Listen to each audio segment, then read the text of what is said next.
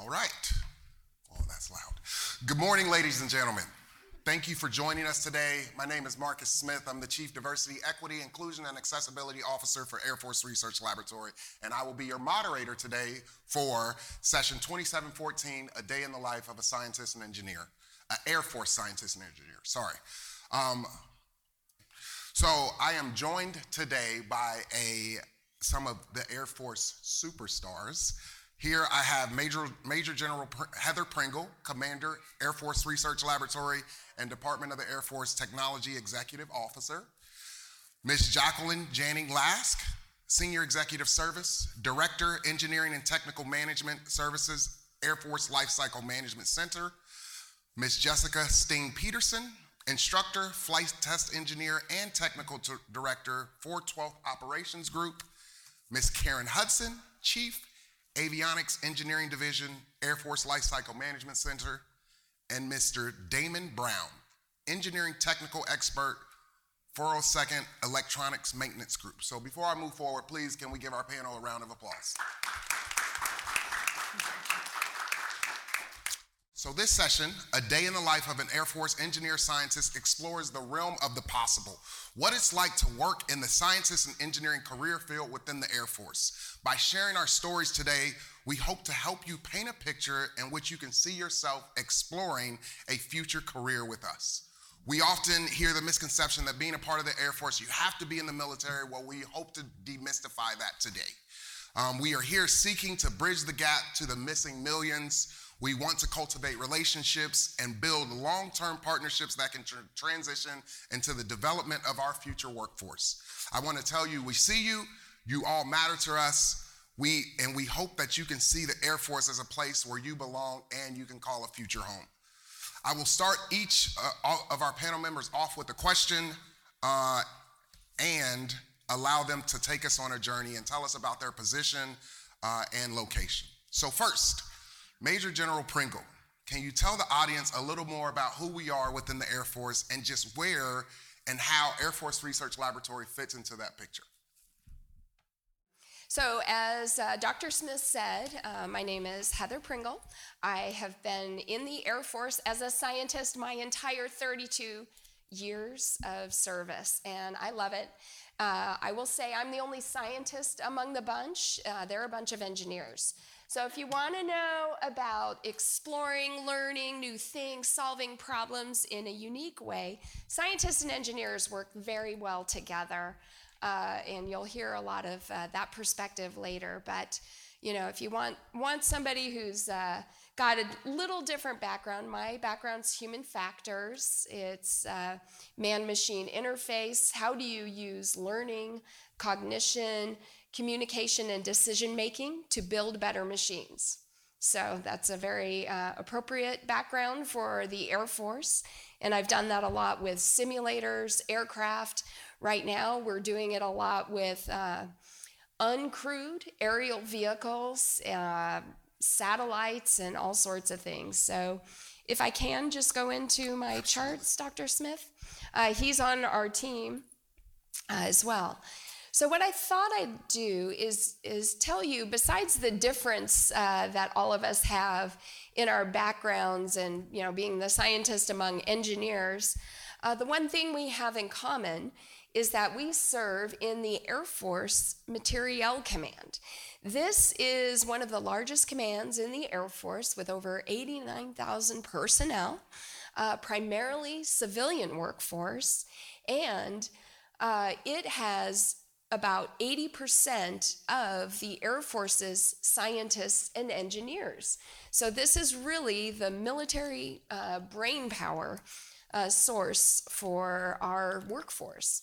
And what this command is responsible for is uh, developing, acquiring, sustaining, and maintaining um, the, the fleets in our Air Force, whether they are um, aircraft, and we also have a role in supporting the Space Force. The, and I'm a part of the research lab here, and I'll get to that in just a moment. But the one thing that we all share is we all have some role in taking care of the fleets that we have, in either acquiring them, sustaining them, testing them, or developing the fleets that we'll get into the future. So, if I were to look at just uh, what we do in the research lab in particular on the next chart, talks about uh, our mission. And what we do is we develop and um, we discover, develop, and deliver amazing uh, technologies for the future of our Air Force and our Space Force. So that's a really unique role. We support aircraft and spacecraft. We launch rockets. We blow things up with lasers and weapons. We, uh, we have centrifuges to spin, spin astronauts and understand the limitations of human performance. And we code like crazy. Basically, we do a lot of unique and different things to push the boundaries of what is possible in technology and then harness that power to bring it and apply it to what our warfighters need in the air and in space. It's really a privilege to do it, and I work with such an amazing team like Dr. Smith and others. It's, it's truly phenomenal. And I work with all these folks on the panel as well because even though the lab may be looking at the next generation of technologies, none of it gets delivered to the warfighters without their help. So I really look forward to you hearing their story as well. But one interesting thing about the um, technology background of the scientists and engineers in the research lab, you can envision if you're pursuing science, technology, engineering, and math degrees, that we would require a lot of big brains. Uh, I am not one of them, Dr. Smith is, but uh, three out of five of our civilian workforce uh, are scientists or engineers. Uh, we have about 1,200 people with PhDs. Truly an amazing workforce. I, there's about 10,000 personnel overall. But let me tell you that it takes more than folks like Dr. Smith with his uh, background in it's aerospace engineering, is it? No, aeronautical materials. materials, materials. Uh, each one is a unicorn, by the way. But it takes more than just the technical fields to make the lab run. We require folks with contracting and personnel and specialized experience in law. You can envision patents are very important to our mission as well. So, uh, looking at a whole host of disciplines and career fields are important to getting our mission done as well. But we're really heavily focused on harnessing the power of STEM degrees in particular. On the next chart, I'd like to transition to how we, how we view our team and how we view how we leverage their talents to execute our mission. So first and foremost is we believe people are our greatest strength. In fact, we know it. If we are to design new equipment and technologies and aircraft and truly understand and push the state of the art, if we're going to have uncrewed aerial systems in the air doing dogfights, um, you really need some great talent. You really need some great uh, brain power getting it all done. And so AFRL took a very um, deep and uh, specialized look at how we were going to approach taking care of our team. In fact, we developed our first ever human capital strategy about two years ago. And diversity, equity, inclusion, and accessibility was absolutely a key pillar. And bringing Dr. Smith on as our DEI uh, officer at the AFRL level really helped us synergize the power of diversity for our mission. We absolutely know that if we're supposed to solve problems and develop new things, novel ideas, we can't keep going to the same well of expertise. We have to open the aperture. We have to be as inclusive as, impo- as possible and, and bring in as much talent and perspectives and backgrounds that we can. And so we have taken very significant steps to do that. The hiring of Dr. Smith at, uh, uh, taking him out of the lab, actually, doing the materials work that he was doing so amazingly, but having his help in focusing that uh, really helped us. And I'll say our DEI&A plan uh, was did a lot to focus on how we attract uh, talent to the lab. In fact, if you see our, we have a booth. Is it downstairs? Downstairs, yes, ma'am. We have a booth downstairs uh, for AFRL, and we are actually doing uh, interviews to see if there's some talent here in, in this conference that we could bring on board. And we're really excited. I've heard that they've already had a couple interviews so far, and we know that there are more out there just waiting uh, for the great opportunity. But a- attracting the right talent and being as inclusive as possible was a key pillar of that strategy. We also focused a lot on our culture and how we could better uh, make it as inclusive as possible. We host workshops to develop all our leaders from the very top to the bench levels so that we had the right tools, the right language, the right knowledge to execute it in our day to day experiences because we can't fix what we don't know. And so, education was a very key component of upskilling our workforce. And then, of course, we look at retention and how do we keep people for the long haul. So, if you're doing this really exciting mission and becoming a part of it, um, how do we learn from what keeps you as part of our team? What makes you excited to do it? And what can we do better? So we're constantly reassessing ourselves and trying to up our game because we know uh, that we've got more to grow and more to give and more to do. And we want to do it with all of you. And so I have a couple examples, I think, on the next chart. Oh, very good, right here of uh, some of the opportunities that we have for the variety of folks that might be here in the audience. For example, we really try to target uh, young investigators. There's a program called the Young Investigators Program or the YIP program. And this is an important opportunity for scientists and engineers to get scholarship money and help them further their research and further their development in a technical career field, right? Because you can't do the research if you don't have the great facilities, the great labs, and the sponsorship to get it done. So the YIP program is really important to sponsor folks at the very um, at the very tactical level. We also do things like recruitment incentives uh, offering up to 25% of total pay to recruit new individuals to our team. We do relocation bonuses as well to ensure that location isn't a challenge for anyone wanting to serve in the lab. We have Smart Scholar programs as well, and this one's particularly exciting. It's been around for a number of years, but it's open to undergraduates and graduate students, and it offers them stipends supporting their pursuit of degrees in STEM career fields.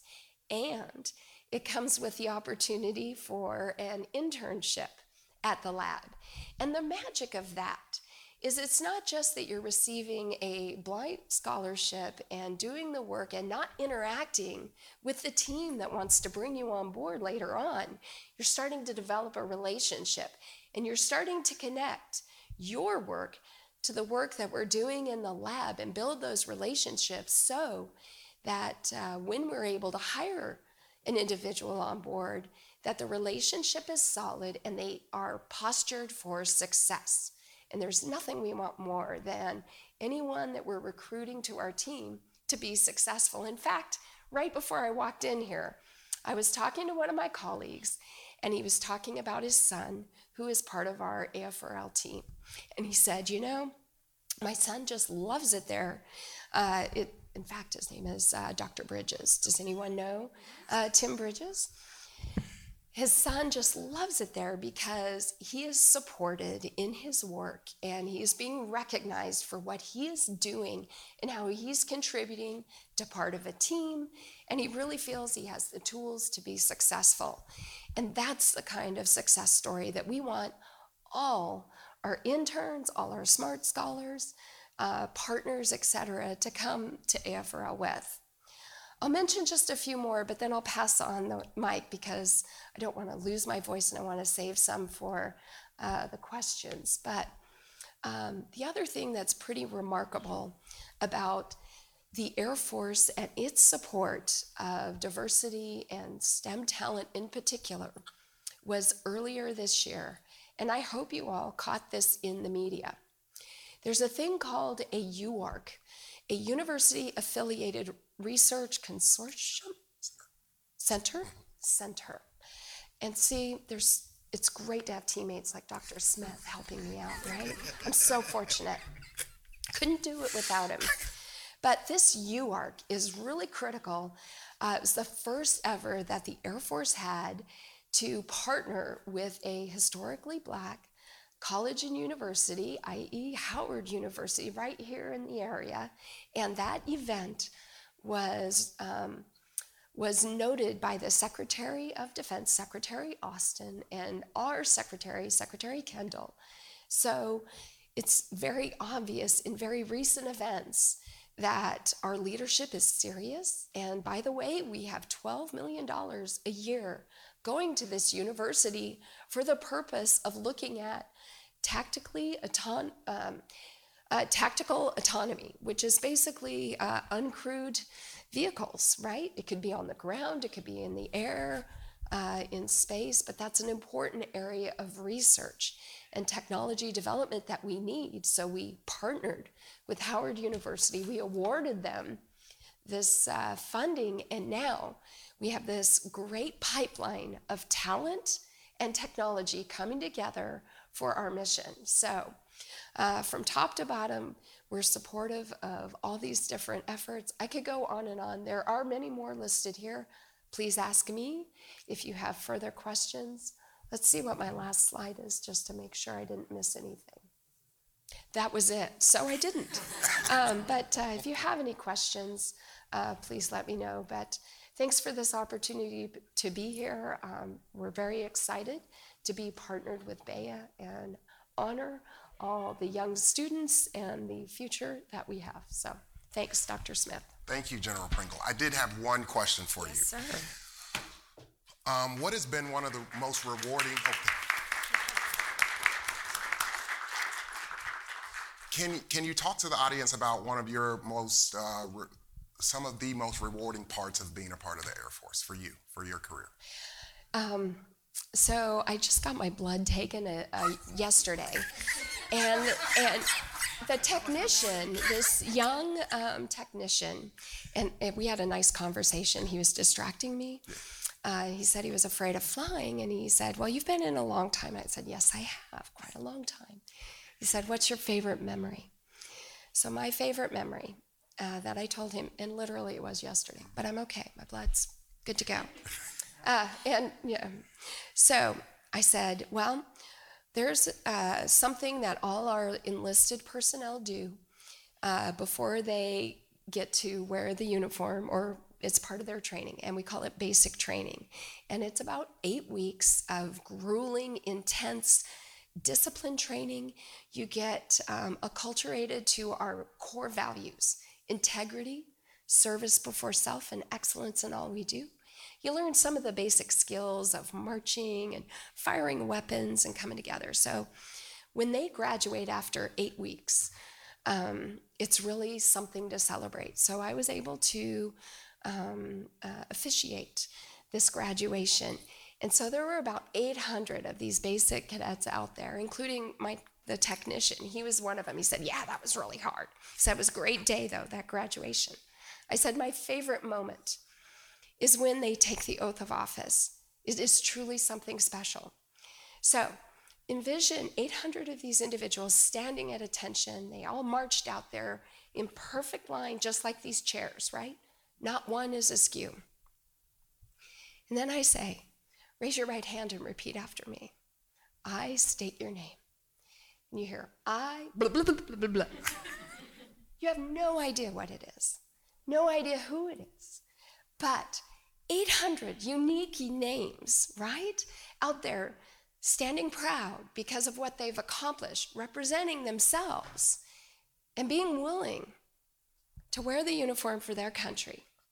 And then you go, okay, state your name. So 800 different voices do solemnly swear. And then it all comes together in unity, unified to defend the Constitution of the United States against all enemies, foreign and domestic. And it goes on. And that's what unites us. That is a special moment I will treasure forever. I, uh, I do love that.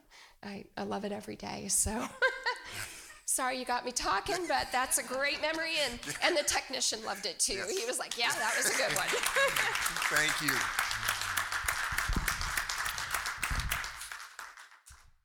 All right, Miss Jessica Sting Peterson. Can you tell us about how you support our fighter pilots as a flight test engineer? Yeah, thank you. All right, so my name is Jess Peterson. I go by Sting. I'm a flight test engineer, civilian. So you'll see I'm not wearing the uniform. These are some of the amazing opportunities that our civilians for the Air Force have. And I'm going to talk about a program that was actually developed with AFRL. So the, the, the flow is really well, and it's called the Automatic Ground Collision Avoidance System. So we're going to work together as a team. Let's see the next slide. All right, so my background. So I'm the tech director for our ops group. We have nine different squadrons. We test most of the platforms for the Air Force at Edwards Air Force Base. I'm also an instructor, flight test engineer with Test Pilot School, where I'm teaching our pilots, our engineers, civilian and military, how to test all the new systems for the Air Force. It's very, uh, very rewarding. Slide. All right, so first I wanted to share the flight environment. You can go ahead and play this video as I'm talking through it. So this is me in a T6 aircraft, which is a training aircraft. And the thing that I want you to look at is the equipment that I'm wearing. So to be safe in an aircraft, there's helmets, masks, G-suits. You see that I'm in an ejection seat. The, so you can see the equipment that I need to fly, but also it's really beautiful. And this is what I love about flying, what I love about flight test engineering. Yeah, the systems are great, it's very rewarding, but flying in the aircraft, seeing my shadow, seeing a which is where you have a little rainbow around your shadow. It's just really a beautiful environment. And I like sharing that so people can understand, you know, really what we get to do. Slide. Thank you. All right, so let's talk a little bit about the training to be in the aircraft. So, when you're in an airplane, especially an F 16, there's a lot of physiological forces that you're feeling on the body. One of them is called a G force. So, a G force is the number of times a force of gravity that you feel on your body. You can get up to nine times the force of gravity when you're in an F 16. If you've ever been on a roller coaster, and I'm not going to ask for hands, but I'd imagine everyone in here has probably felt when you go through the bottom of a roller coaster that force that's pulling your body, ba- body down. Well, that will pull the blood out of your brain. It can be very dangerous. People can pass out when that happens. And so they train you how to do a, a, a maneuver called a G strain. And sometimes I'll make the audience practice it. I'm not going to make you do it. But it's where you clench all the, mo- the muscles in your body and you do a breathing technique. That centrifuge that General Pringle talked about, that it's at Wright-Patt, we use that to train flight test engineers and pilots how to withstand those forces. Next slide. All right, so let's talk about Auto GCAS now and getting to test this system. Slide. So, what is it? It's a system that performs an automatic recovery. And why did we need this? In a 12 year period, we lost 86 pilots due to controlled flight in a terrain or a collision with another airplane. So, this means nothing's wrong with the aircraft. Either the pilot has passed out, lost awareness, doesn't realize where they're at in the weather. And so, really, I mean, that's just a lot of lives and a lot of money and a lot of aircraft. It really was a problem. And so, we went and did a study and said we need automatic systems that will prevent these mishaps from happening. The solution that we got for for getting rid of the controlled flight in a terrain was an automatic ground collision avoidance system. We tested it at Edwards Air Force Base in collaboration with AFRL. It's been fielded since 2014, and we've actually saved 12 lives to date. Just two weeks ago, we saved our most recent life. So, very rewarding program to work on. So, let's talk about how we tested this system as a flight test engineer. Slide. All right, so the F 16 has a low level mission. Anyone that's seen the most recent Top Gun Maverick, you'll see that the F 18, they have to fly a couple hundred feet above the ground. They do that for terrain masking so that the enemy can't see them. The F 16 has to train to that. So, very complicated, right? To have a system that prevents you from hitting a mountain, but still allows you to fly down to 200 feet. So, how do we do this? How do we safely test it? If the system doesn't work right, you're going to hit the mountain, right? So we had to think about that as well. Slide. So the way that we did this is that we would artificially raise the ground. The computer would think the ground was higher than it was. So if something went wrong, the pilot has time to react. Slide. You can go ahead and build this for me. I think it's about five clicks. Keep going. Okay, so this is a test card. You don't need to look at all the numbers, but the takeaway that I want you to have is as an engineer, I had to think through what altitude do I start at? What condition do I want the airplane to get at? And if something goes wrong, what am I looking at in the back seat or in the control room to tell the pilot to take action? Because we never trust the computer, we never trust these brand new systems to work correctly. Spoiler, I'm going to show you a video where it doesn't work correctly, and that control room and the engineer comes in. All right, slide. Yeah, you can keep going. All right, so I'm going to show you a couple different um, videos of test points, and to orient you with what you're looking at, I'm going to show you the heads-up display video. So that's what's on the top right, and what the airplane is doing. So we're going to be showing you a test point that starts up at 43,000 feet above the ground, and the airplane, the pilot, is going to maneuver to get very steep and nose low. Slide. The things to look at, so the flight path marker, that's on the top of the heads-up display. That tells you where the airplane is going. So when it's above that straight line, above that horizon, it's going away from the ground. When it's below, it's going down towards the ground. You can see the airspeed. This test point I show you is going to get up to about 650 knots, so going very, very fast. And then you can see altitude on the right-hand side, starting here at 44,000 feet, and we're going to lose altitude very quickly. Slide. All right, we're going to have the pilot's going to roll inverted, so he's going to go upside down, slide, pull the nose low, slide, and get almost vertical, pointing right towards the ground. And then you're going to see on the heads up display the things that we call the chevrons. When those chevrons come together and make a break X, that is when now the computer is in control. So the pilot is doing nothing, they're hands off, and the computer is what is maneuvering the airplane away from the ground. You can imagine the first time that we tested this, there was a lot of concern. The pilot's like, oh, I want to make sure that I really trust this computer to do the right thing. And so that's why the planning was so critical. Slide. And then when the computer gives control back to the pilot, that break X goes away. All right, so now go ahead. We're going to play this video and you're going to see a good test point. You're going to hear the pilot talking to the control room. 451.45. So when. Oh. You can do that. Rolling inverted, pulling towards the ground six times the force of Yes, that's gravity. good.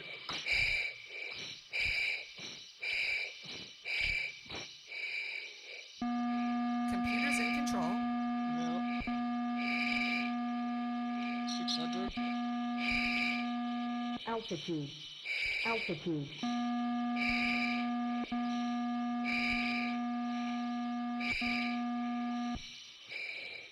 Control Z18. Maneuver complete. Awesome. So that's a great test point. The system worked like expected. We're happy. Awesome. AFRL super happy. Let's go to the next slide. Here's Oh, what we get. one more. Click for me. There we go. All right. Doesn't always work the way that you want. So this is an example. I call this the blue screen of death. So we're going out exact same test point, exact same conditions, and the computer is not able to handle that information. You'll see on the top left the words no GCAS. That means that the computer has failed. The pilot is not aware of this. He is still flying the maneuver because he's focusing six G's, pulling the nose low. And so this is where the engineer steps in. You're going to hear over the radio, abort, abort, abort. And now the pilot is going to manually fly the airplane and avoid the, the ground. And he says some choice words. I may have bleeped them out. I don't remember. He says some choice words when he realizes the system has failed. Slide. 630 by 34. Z18 commence maneuver. There's nothing. Pulling inverted, same test point. 6 G's. Six times the force of gravity.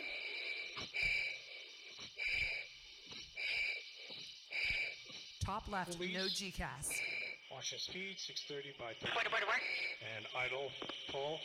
Boards. altitude, altitude, No GCAS. Yeah, I bleeped it out. He says some bad words right after that because he's not happy about it. but so this is this is why we work together as a team, right? And honestly, this is why we do tests. This test point in the sim, no problems. It wasn't until we flew it that we found the problems and we were able to fix it. All right, the last slide that I'm going to show you is why this matters. So I've told you that we've had 12 saves. Well, I'm going to show you a video from one of the real world saves that happened a couple years after we had fielded the system. This is a new pilot in pilot training. He doesn't do his G strain well. He passes out in the airplane and his airplane starts getting faster and faster, nose low, you're going to hear over the radio his wingman in another aircraft yelling at him to recover the airplane, saying, to recover, to recover. The automatic system comes on and saves his life. So, very rewarding. The other thing that I want you to do while you're watching this is it actually looks a lot like that test point where the system didn't work correctly the first time. So, test, finding those problems, and fixing it are what allowed this pilot's life to be saved. Go ahead and play for me.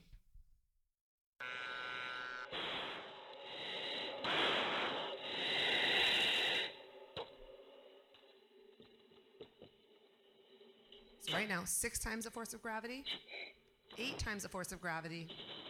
Now he's passed out, and his airplane's getting steeper and faster.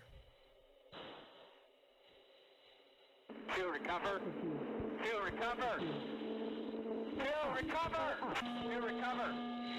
The computer's in control, saving his life.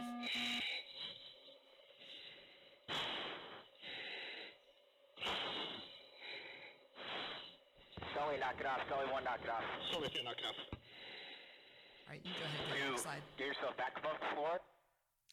All right, so the last thing that I wanted to finish with, um, so just a little talk about diversity and inclusion. So, as a woman in a predominantly male field, predominantly white male field, um, I often find that I am the only female in the room, right? And there's a lot of different reasons, a lot of barriers that we need to overcome. Has to do with getting more STEM, K through 12, you know, people that are underrepresented doing engineering degrees. But there's also one that's been very rewarding for me, and it seems simple, but it's physical barriers for people to be able to fly. And so, historically, the aircrew flight equipment that I talked about, the helmet, the mask, the G suits, those were designed for who had historically been in aviation. And so for women, we actually didn't have systems that fit us very well. The last five years, the Air Force has put a lot of effort into getting aircrew flight equipment that fits all different types of body types, men and women. And so I've been working on that. It's been very rewarding. And so, you know, little barriers, those little wins are what are going to help us have more diversity in the fields that we work in. So with that, I'll pass it off. Thank you. Thank you,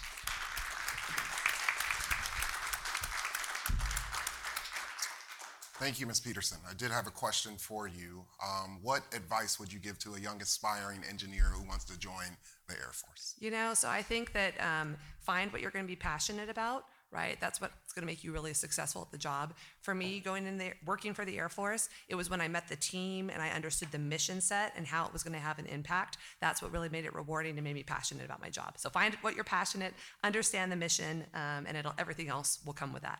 So, Thank you. yeah. All right, Ms. Karen Hudson, can you talk to us about the importance of a- avionics and how it's enabled your career? That's what I'm telling you. Yeah. Hello, all. I'm Karen Hudson. I am the Avionics Engineering Division Chief at Air Force Lifecycle Management Center at Wright Patterson Air Force Base. Next slide, please. Before you do that. Okay, so I'm responsible for the design, development, manufacturing, integrating, testing, and deploying of weapon systems with avionics, all weapon systems have avionics, but across the center. So I'm going to explain today how avionics enables the mission and give you a little insight into my Air Force career, 34 years, Air Force career. Started when the dinosaurs roamed the earth. But um, I will talk to you about my Air Force career and give you some insight into that and some of my experiences. But first, I have this short video.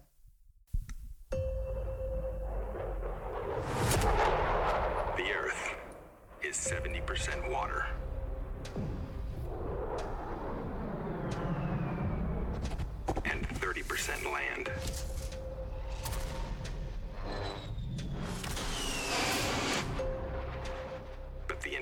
Sky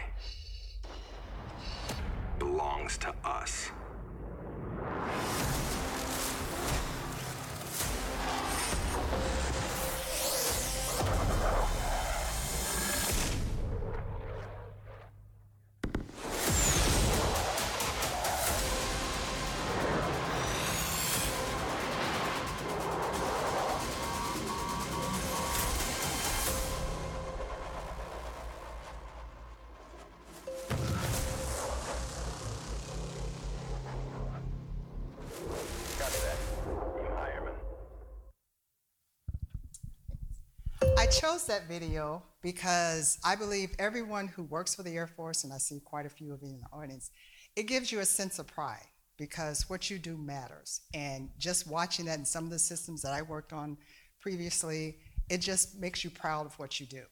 So it also helps me to explain how every platform has avionics. So avionics are used to, to sense the environment, both internally and externally.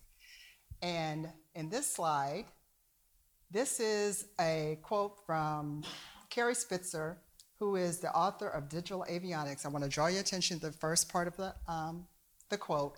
Avionics is the cornerstone of modern aircraft control and operation. Almost every facet of the aircraft is tied to one or more avionics functions. I had a coworker approach me recently who's in the flight systems division, and he was a bragging about structures is the key to an aircraft. And I said, well, maybe, but an aircraft is a flying computer. And the computer, the aircraft is filled with computer systems, and the aircraft cannot get off the ground without the computer systems, which is avionics. So if you didn't have that, it's a non flying structure. He agreed. It's like, okay, take that t shirt and take it someplace else. All right. All right, well, we worked it. Well, he realized then we have to work together, but he just thought, you know, easy F, easy F, now easy A. Yes, avionics. Um, so, next slide, please. This is a list of avionics functions. Um, I started my career as a co op student um, from Tuskegee University. So, when I started, I worked electronic warfare. Um, now, this is just the first three, well, the first two, you saw that in the previous presentation. The terrain following colli- collision, collision avoidance controls and displays, those are all avionics. So I've worked on the majority of everything on this, um, yeah, pretty sure. Controls and displays, low observables, stealth technology, mission planning, I'll get to that later, communication, flight control, so, but it's not an exhaustive list of all avionics functions. Just some of the things I've worked on throughout my 34 year career as a, an avionics engineer. Um, my first position after graduation was working with chaff and flares. So many of you guys have seen that in the Top Gun Maverick movie when they dispense the flares. So that was exciting. I got to design, develop, and test those. So that was very exciting. Um, these are pictures of avionics systems. So from the bottom left is a laser targeting system. You've seen that in um, Maverick Top Gun. Then there's a heads-up display from an F-35 human ma- helmet mounted cueing system. Mr. Fuchs, that looks familiar? okay. The center is a cockpit where the pilot uses all the flight controls and um, displays to operate the plane. The top right is the F-16 um, radar and processor. This is a B2, which uses stealth technology, and the bottom right is the C 17 dispensing flares. So, I was asked to speak to you about um, an interesting project that I worked on. Sorry, but the most interesting and challenging project is classified, and I can't tell you about it because I need to keep my job. Um, you know, you've heard the term, if I tell you, I have to kill you. I've worked on those kind of projects. Very interesting, I must say. But um, the most, one of the most interesting times was when I was an F 22 avionics engineer. The pictures on the left are some of my favorite pictures of the F 22. So I was the mission planning lead on the F 22. Um, you guys know this, and you've seen the scene in Top Gun Maverick. I'm sure everybody's seen it, where they had to plan a mission to go into enemy territory and release um, missiles using a laser targeting system and then get out of the area safely. They had to avoid the surface to air missiles, um, they had to avoid the enemy aircraft. So everything they used in that scene was avionics from planning the mission, which is mission planning, to using electronic warfare, the sensors, um, the electronic warfare, and the sensors of the aircraft to avoid those surface to air missiles. On the right is a depiction of the planning of four F 117s into enemy territory. So you probably can't see it too good, but there are four um, colors, and those are the optimized routes. So planning, mission planning, you have to take into consideration the threat laydown. So those are the threats that are in the environment. Um, your onboard weapons, the electronic warfare, the weather, terrain, all of that is considered into optimizing your route so you can get safely into the enemy territory, release your missi- missiles or weapons, and egress safely and return to base. We say return to base. I'm pretty sure, I don't know what the Navy calls it, return to ship. We return to base. Um, but this was an exciting part of my career. And in working on the F 22, it allowed me to travel extensively. I got to raise my son, instill some of that F 22 pride in him because when he was five years old and they had a uh, field trip to the Air Force Museum, he's in front of me arguing with his classmates, trying to convince them of the existence of an F 22. So he's saying you're going to see an F 22. They're like, there's no such thing as an F 22. They walk in the bay. They see he sees the F 22. He said, There it is. I told you. There's a such thing as an F 22. Ah, I laugh. I just like, okay. So he was really paying attention. So with me working with an F grade F 22 team, that was just, I mean, the team was awesome. So he got to experience that, and that became a part of him. So every movie that he saw with an F 22, he was able to recognize. Starscream and Transformers, F 22s that were in um, Iron Man, and any other movie after that, he was able to recognize it. So every time it came to the base, I took him to see the F 22. At first, he didn't like the noise because it was too loud. But like in that video where you saw it go up like that, if you work on it, you're like, ooh, that's exciting. So the pride that I had, I got to pass it on to him. That's a good thing. Uh, next slide, please. My career has come full circle. Since I co opted from Tuskegee, I was recruited by a Tuskegee graduate to now leading the division that manages avionics. So that's full circle. That, that's really good. So when I started on the base, there weren't many engineers that looked like me.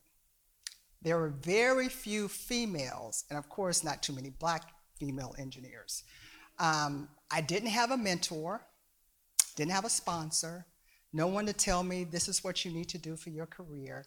A lot of it, you know, you fall down, get up, keep going. But that has changed over the 34 years. I have had great mentors, I've had great sponsors, one of which is Miss Janning Lask. She's not only she's not only my supervisor, but she's my mentor and my sponsor. So I appreciate her because a lot of things that I've done, a lot of challenges that I've had, um, I would not change anything. And I have this on the screen because one of my Palace Acquires went off to get his thesis, and he sent me a copy of his thesis, and he said, I just want to let you know I gave you an acknowledgement. So I read it. I was like, oh my gosh, I made a difference. I was like, I really did something. So with that, I can say I would not change anything in my career. All the challenges, all the missteps, everything, I think it brought me to this. So I am where I'm supposed to be. I'm happy where I am. And the position I have now is most rewarding because I get to hire, train, and mentor young engineers.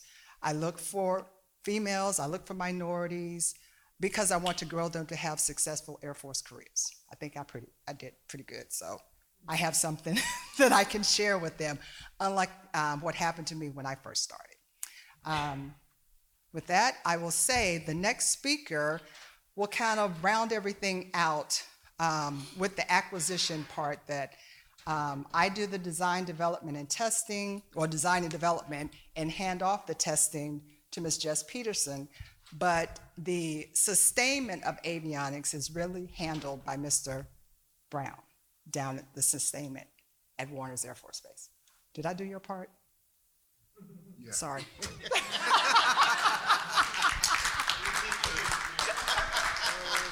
Thank you, Ms. Hudson. I, I did have a question, a quick question for you. You mentioned Palace Acquire. Can you tell the audience a little bit more about Palace Acquire and how we use that as a recruitment tool? Sure.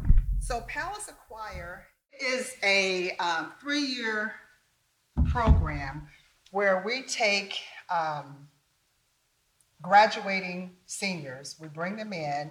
It's a three year training program. So you come in your first year, you're with our office or a office to get trained. The second year, you go off and get your master's degree. They pay you to get your master's degree. And then we put you out to a program office so you can get some applicable engineering experience. You also get um, incentives.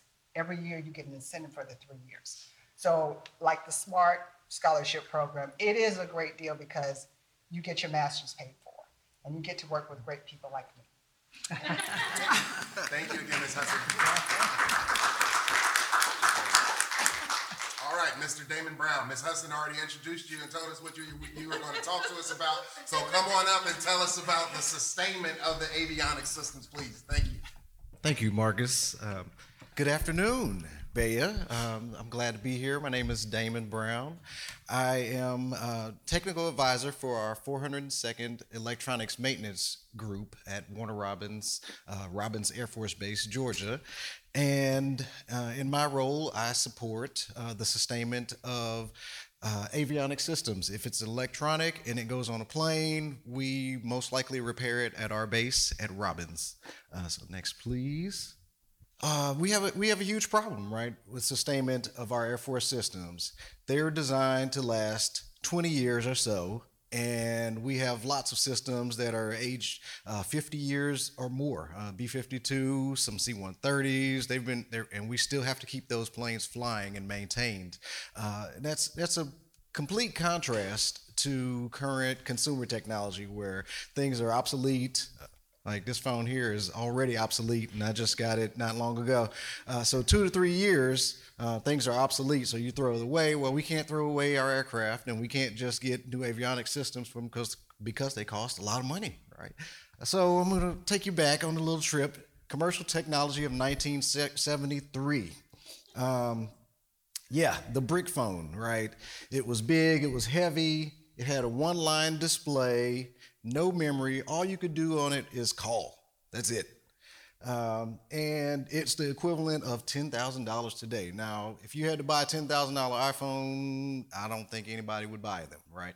So, moving forward to today, more? All right, iPhone 14, right? And the 15's coming out soon. Anybody excited about the new iPhone 15?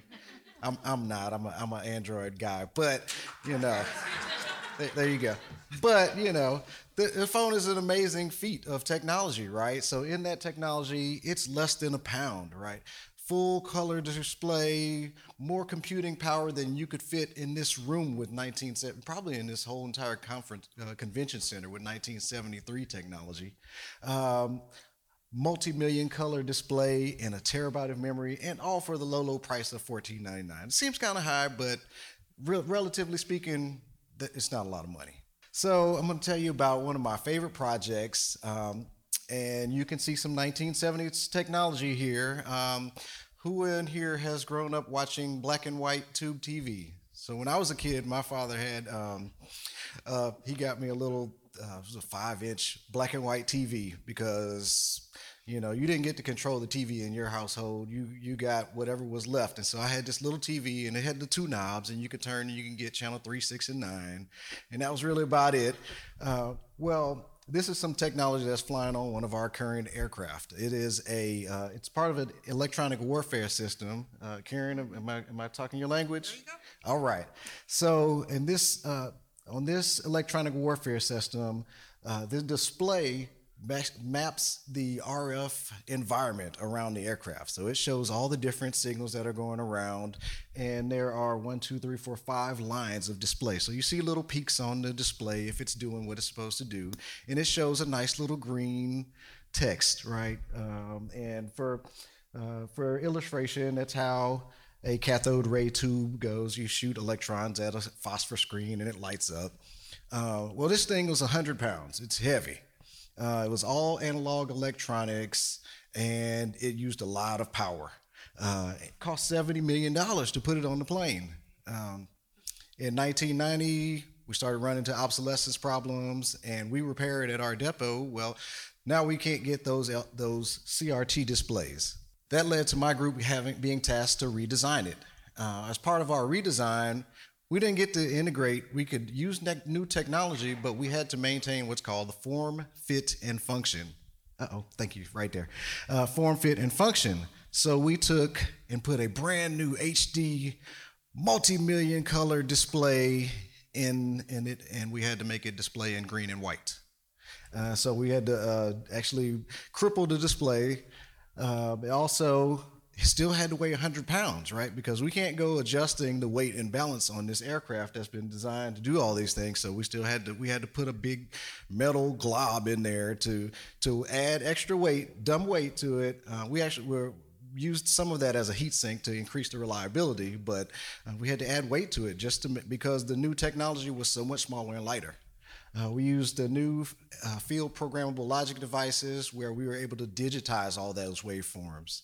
Uh, the cool thing is we could have integrated things to where you can record and play back and download the data to a nice little USB stick, but we had to maintain form, fit, and function and keep it doing exactly what the old one does, keep all the knobs and in the same place. Uh, one change we did make though is we talked to the maintainers, and apparently it was really hard to get this 100 pound box out of the aircraft to get it serviced. So we were able to cut that L shaped section out of the top so that we could pull, so it'd be easier to remove um, and disconnect the wires when you're removing it from the aircraft. Uh, so in this project, we used, because of the new electronics, much less power and it only cost about seven million for us to develop it. So it was, it was a great effort. Oh, I wanted to say one other thing about it though. So the original display, uh, there's a camera behind the officer's uh, display setup where that he uses a video camera that records over his head, and we had to make sure that our display still was able to use that video camera. So if you can imagine like a VHS tape, but it's really uh, video recorder. Uh, we couldn't add that functionality, but we had to make sure we still had the green and the white and make sure the right colors of the phosphor so that the video camera would still record it. So it was, it was really interesting taking new technology and applying it to something old, uh, but keeping that same functionality. So taking you from a a project that I worked, and I'll take you all the way back to the beginning, how I got here. So I, I went to Florida A and M University, uh, the the country's only joint school of engineering between FAMU and FSU, and um, I became an engineering trainee at Robins Air Force Base. Next, I was a um, before I got on base. I've, I'm always been interested in getting my education and certifications, so I took the FE exam and then I got my engineering intern license. Uh, something a lot of commercial and government engineers don't do because we operate under the the uh, the exemption. However, I wanted to be prepared for things that may come up in, in the future. You never if, if you get if you're always ready, you don't have to get ready. Um, so next, I became a software engineer as a trainee, and I did have a mentor uh, from Tuskegee University. He taught me everything there is to know about uh, automatic testing, and so I got to write code. Uh, go back just one little. Uh, I got to write code on our Air Force Standard Tester, the VDATS. Uh, that code was in C, but I also, um, as you were talking, Jess, about the uh, ground proximity system, I remember writing an, an, automatic test program. It came with some headphones, and you could run the automatic test. And uh, one of the key things was we made sure that that program set all the messages. So, like, there's one part I remember in the lab over and over trying to get this box to tell me, pull up, pull up, pull up and uh, we succeeded and, and i guess we were able to keep those ground proximity warning sensors uh, working uh, so software engineering was my next step. So next, please. And uh, the Air Force always anything that you want to do in the Air Force once you're an employee, uh, they will help you get there. So the Air Force paid 75% of the tuition costs for me to go get my MBA. Uh, and I, so I got that from a, a, a, school in Georgia. And next, please, I used those skills. I wanted to try something different. I went to the system engineering side. And uh, there I got to maintain the test, automatic test systems that I was originally writing code for. So all the problems that I had uh, with the system from before, now I was in a place to be able to do something about it, to upgrade the software, to make it a better tester.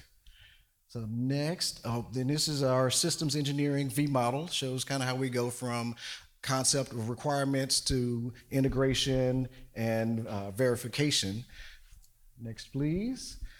Professional military education. So at that point, I had done a couple different things, and the Air Force is like, well, hey, we want to teach you some more things about how we fly, fight, and win. So I went to professional military education and learned about all of the um, all of the joint forces and we did war games and and learned about all the different um, all different types of units and the COM 4 and it was, it was really interesting to see a side of the Air Force that I never got to interact with. I was just a guy in the lab fixing things, but to see how units are organized and how orders go out and how these people get directed to do this and they operate in this section of the world, it was really informative.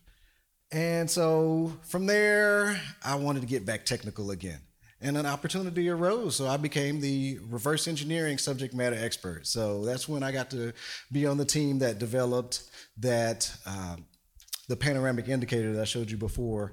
And it's pretty cool taking really old circuits and turning them into new devices. So in- integrating that new technology into old systems. Uh, in that section, I also uh, was given the opportunity to, to grow out and become a supervisor. So now I'm in the in the leadership role and got to uh, not only do the development and write the code, but to help other people uh, to accomplish work through through the efforts of others. Uh, my supervisor, while I was there, he was a PE, and he signed for me to take my uh, PE license test. And so I went and sat for the computer exam. I think I was one of the 20 people that that took that exam that year because apparently computer engineering computer engineers don't want to go get licensed, but I did. And so um, I've got, I'm now I'm officially a Georgia licensed professional engineer. And so all those things have come as a result of my Air Force career. Next, please. And now I'm in my current job and I get to um, advise and mentor. I do a lot of recruiting. I'm the, the liaison between Robins Air Force Base and Florida A&M and FSU College of Engineering. Um, the best thing about my career as an Air Force engineer is that it has enabled me to have an awesome work life balance. So, in my spare time, uh, my family calls it my 13 jobs. Um, I'm a professional saxophone player. Um, shameless plug. You can go check out my album on all streaming networks and all of that. It's called Double Booked. Um, so I'm able to do that. Um, I'm really active in my church. Um, I'm a Cub Scout leader. I've been been able to, to mentor my boys through that. I help out with the NSBE Junior Club. I've done some things with Starbase Robins, teaching additive manufacturing to kids.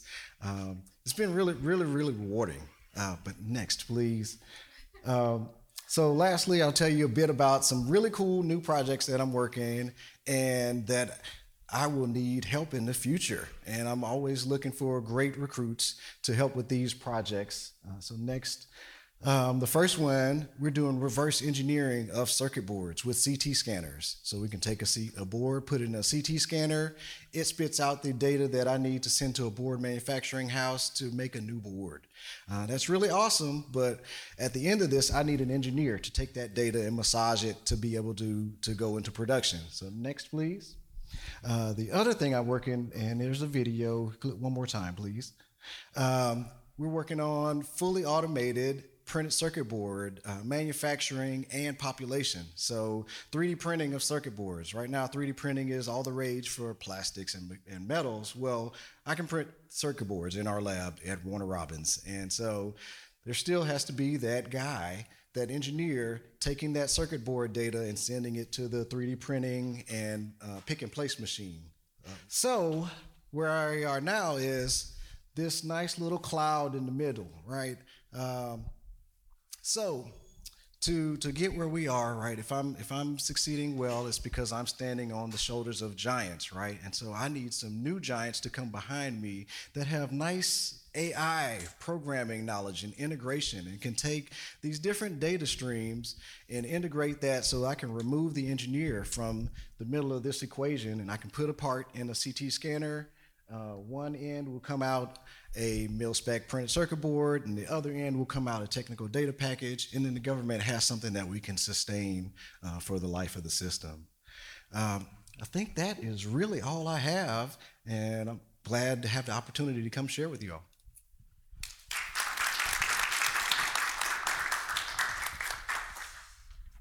Thank you, Mr. Brown. In the interest of time, we will move right along to our next speaker, Ms. Janning Lask. Thanks, Thank you. Marcus. Okay, so the lady came through that said 10 minutes, so I'm going to try to go really fast here. Next slide, because uh, I want to give you a chance to ask questions. So I've worked for the Air Force for 35 years. You can check out my bio, it's pretty cool. I got to do a lot of things that these guys were just talking about, and I work with every single one of them, um, and it's great. So, what's important in a day in the life, right? It's work, and Damon said work life balance. I call it work life integration because I love my job and I love the Air Force and I love serving my country. So, um, you heard General Pringle talk about being able to stand in front of those 800 airmen and it, it does it gives you it gave me it gave me chills because it is very satisfying now what i want to share with you next slide is how do we integrate this stuff and what is important? So as you're going through your career life happens right? And you have to be able to balance and work all the facets of your life whether it's your career your family your friends your health. And i'm just going to talk a little bit about some of the opportunities in the air force right opportunities are limitless. You just heard damon talk about well i wanted to do a little bit of technical. Well i wanted to get into management. Well i wanted to go to school right? They offer you those those opportunities. Also you've heard many times in real estate location location location. So you know if you get bored in an area we have a heck of a lot of locations where you can go to do your job. So it's it's a lot of fun there's um, consistency you have that stability you have to think about self-fulfillment right how do i want to grow myself um, whether it's leadership whether it's technical Karen mentioned recognition, right? And the feeling that you get when someone recognizes what you did. And of course, our core values. I'm just going to share this from um, a life perspective. When you can align your values with your spouse, your career, your family, right? Things are much better. So, our core values are integrity, service, and excellence. And when you can find a, a, a, an organization or a team that aligns that, makes you much more happy. So now I'm going to talk a little bit about family. So what's your personal vision, right? When I started out, I wanted 10 kids. Uh, ended up with three, but um, you never know where you're going or what you want to do. But it's important for you to create your own vision. Uh, do you want a family friendly job? What about work life balance? What about that flexibility? Uh, I was able to go part time when my kids were little, which was awesome because I didn't lose my professional identity that was important to me and i was able to continue my career while raising three kids so i worked four hours a day you know gave them an opportunity to go into daycare and do what they you know what they wanted to do but then i was home for them for uh, all the additional uh, things that i needed to be as a mom next slide please friends friends and colleagues these are my friends right here, right? I work with Karen on a daily basis. I work for General Pringle. That collaborative, friendly, challenging environment is so very important. We're very team focused because we have to be. We're all working on a mission. And, you know, we say um, uh, mission first, people always, right? the mission is so important and to be able to team and be collaborative with the people that you work with is just outstanding whether it's special events if you want to do an entrepreneurial op- opportunity if i want to do something with general pringle's team she's got a whole whole team that i can just reach out to and say hey you know what i'd really like to talk to you about how my part of the systems engineering life cycle can fit in to what you're doing in the research lab, or if I have an idea on sustainment, I can work with Damon. So we're all very close knit as friends, and some of my best friends and colleagues. Um, it's just awesome. Next slide, because we can also complain to each other. Okay, your health. So the other thing that the Air Force focuses on, I don't know if any of you have the Calm app. Um, I use it daily. And uh, we have another app that uh, the Air Force provides uh, very similar to that, but they focus on that health and wellness. And so at almost every base, you have a gym at our base, we have three or four gyms, right? And under Air Force Materiel Command, while it's, um, if your position allows for a little flexibility, you can work up to three hours a week at one of the facilities and charge that to your health and wellness time. So it's not everywhere, but it is a great opportunity to maintain your health. We have an employee assistance program, which is outstanding. Any part of your life um, and you need help, they are a phone call away. We have um, um, a very supportive annual leave and sick leave program, wellness classes. I've taken some of those wellness classes. You, know, some of them are in collaboration with the lab. They put you in this thing called an egg, and they measure your body fat and do all this, you know. And, and, and then I, I also had a trainer there once, um, so it's pretty cool. They they give you a lot of opportunities because mission always, right? So you have to be ready. And somebody said if you aren't, what was it? If you stay ready, you don't have to get ready. Yeah, there you go. Okay. so um, they're really you're you're just part of a large network, and it's just a great feeling to know that there's somebody there that's worried about your wellness, and they'll stand by you. It's just great. I've taken the EAP classes. It's wonderful. Okay, next slide, and I believe this is close to my last slide. Uh, growing, learning, and reducing stress. Okay, so uh, hobbies are important. We have a hobby shop on base, right? And so uh, all my daughters learn how to change their own oil in their cars uh, by going to the base hobby shop um, and going to to uh, where they can change their oil in their car. We have clubs. There's facilities. Um, extensions of your career. So they they organized a ski trip up to Boyne Mountain, and here I am with a bunch of people I never knew in a bus riding up to uh, Boyne Mountain, and boy was that interesting. But uh, it allowed me to work with my colleagues and do something fun, and then I was able to uh, network, and then have those relationships that that are so very important. Um, any other hobbies? Continued excellence uh, great retirement program, exercise and fitness, clubs, teams. I also, um, um, I, I love to do artsy stuff. So I did a, a Bob Ross painting on base once. They had a Bob Ross class. And, and so I paint this oil painting, you know, you had to pack your lunch. It was like seven hours long. And I bring home this painting. I, I didn't think much of it. And a couple years passed, and I put it out by my trash one night because I was moving. I didn't want it anymore. And I put a couple other things out there a bicycle, a lamp. You know, I figured these people will take this. The bicycle was there the next morning, but the painting was gone. So um, it, it's just kind of fun. I did stained glass. So they, they support the wellness of the whole person. And that's what I wanted to share with you today because this is, next slide, this is BEYA a day in the life, right? And so while my colleagues here shared with you the technical um, aspect and the fun work that we do to support the mission, I wanted to share with you the life balance thing because it's so very important. So thanks.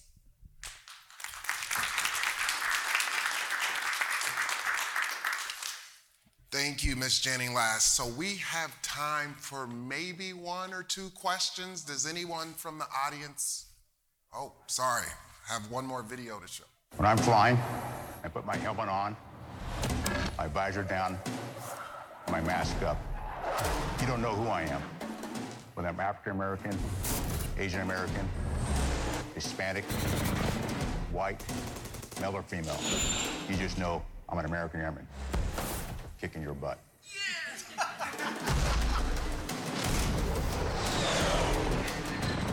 I'm General C.Q. Brown Jr. Come join us. When I'm flying, All right, we got time for maybe one question. Any questions from the, from our general audience? Just a short question. I can't read your name in stage. Yeah. Um, how did you get your name? Ah.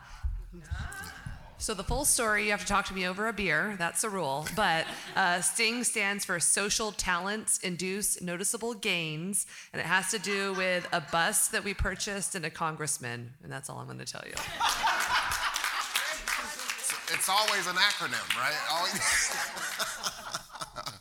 All right, so um, that concludes our, our panel presentation. I'm hopeful that you were, we were able to paint the picture of what it's like to be a scientist or engineer as part of the Air Force.